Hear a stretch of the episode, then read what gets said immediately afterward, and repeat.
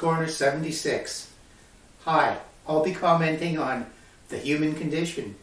In order to change the human condition, we need to be involved. Canada, COVID 19. What now? Are we all now out COVID?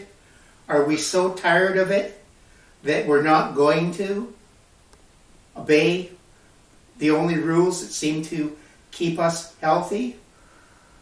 I think we need to carefully look at that situation and remember, we got through two world wars, we got through a depression.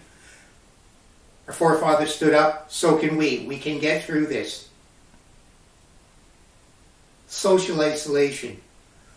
COVID 19 has caused a lot of social isolation for people living alone, people that have disabilities, people that have some mental problems, people that are just old and don't have a lot of relatives.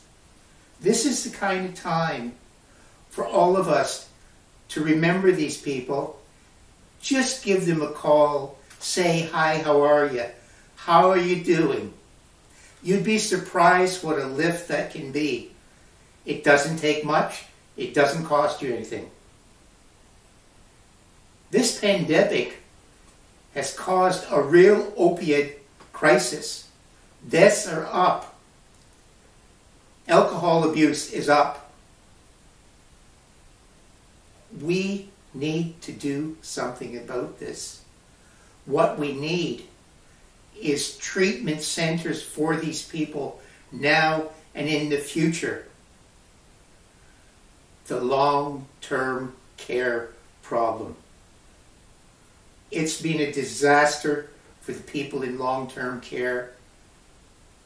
The deaths are so sad. Everybody you seem to know has lost someone.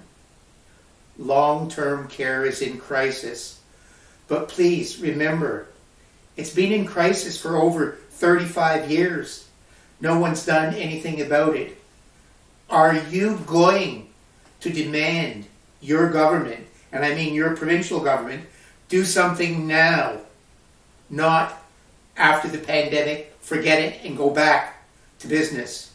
We need the government involved. We maybe need to get rid of private care facilities. Has COVID 19 shown that the health system is broken? We need to rethink this. How we spend our money, what we do, what processes there are. Do we need to have some kind of private health care in place that's in many other jurisdictions? They work, they help relieve the pressure on the health system, and they don't cause anyone to lose coverage. Have we finally reached a point where we definitely need an in Canada vaccine system? A pandemic plan for now and in the future? Because there's going to be another pandemic. We need to make sure that PPE equipment is produced in Canada. Remember, we knew all this in the SARS crisis and we did nothing. Vaccines. We need them now. We seem to be at the end of the line for them. We don't know. Three crucial questions. How much are we going to get? When are we going to get them?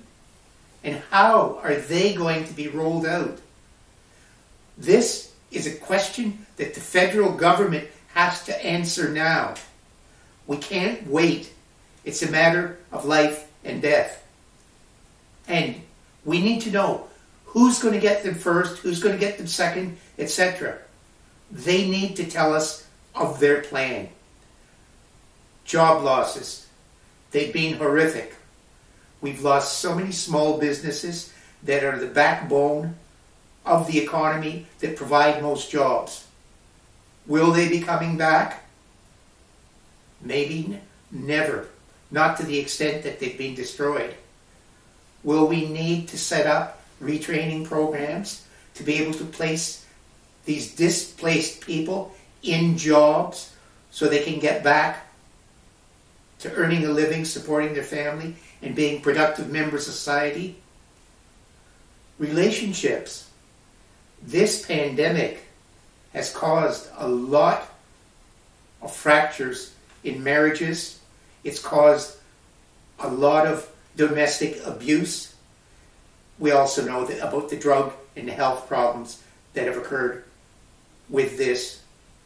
We maybe need to start and rethink about our relationships. We maybe need to start and think about the support systems that should be in place for domestic abuse. We need to, again, as I mentioned earlier, have drug and rehab programs in place. My fellow Canadians, are we becoming dependent on government? Are we getting used to a government handout because of the pandemic? How many people have you heard say, well, I'd rather stay home and not work and just get the handout? I think this present government is hinting at a universal income plan. It's not going to work. We can't afford it. We've got a $400 billion deficit now. All of us in this society need to think about how we use our money, how we use our credit, what kind of savings we should have. We need to now know how many people are just $200 away from the street. We need a rethink on what we save, how we spend, and we need perhaps even some control of these atrocious in interest rates. But mostly, we need to rethink about our habits. What will the government do to repay this pandemic? There's no plan in place. We don't know what the economic recovery plan is. We haven't been given that.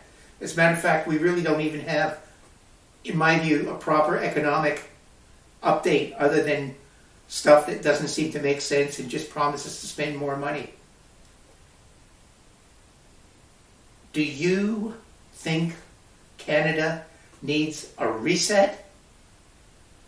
The government seems to be saying that with the pandemic and climate change, there's an opportunity to rethink the country, to rethink how our processes work, to rethink how our institutions work, maybe to reset the country to something different. I'm asking you, do you just not want the country back the way it was? Do you really feel Mr. Trudeau has the mandate to alter Canada to something we will not recognize? We all need to realize, unless there is change, we will be worse than we have ever been. This pandemic has to be overcome, but also at the same time, we have to realize doesn't matter what government's in power, we're going to have to pay higher taxes, maybe raise the GST, and definitely we're going to have to control government spending. We can't go on like this. At this point in time, I want to leave you with the message that there is a silver lining in this dark cloud. You just have to, like our forefathers did, hang in there. We will get through this pandemic.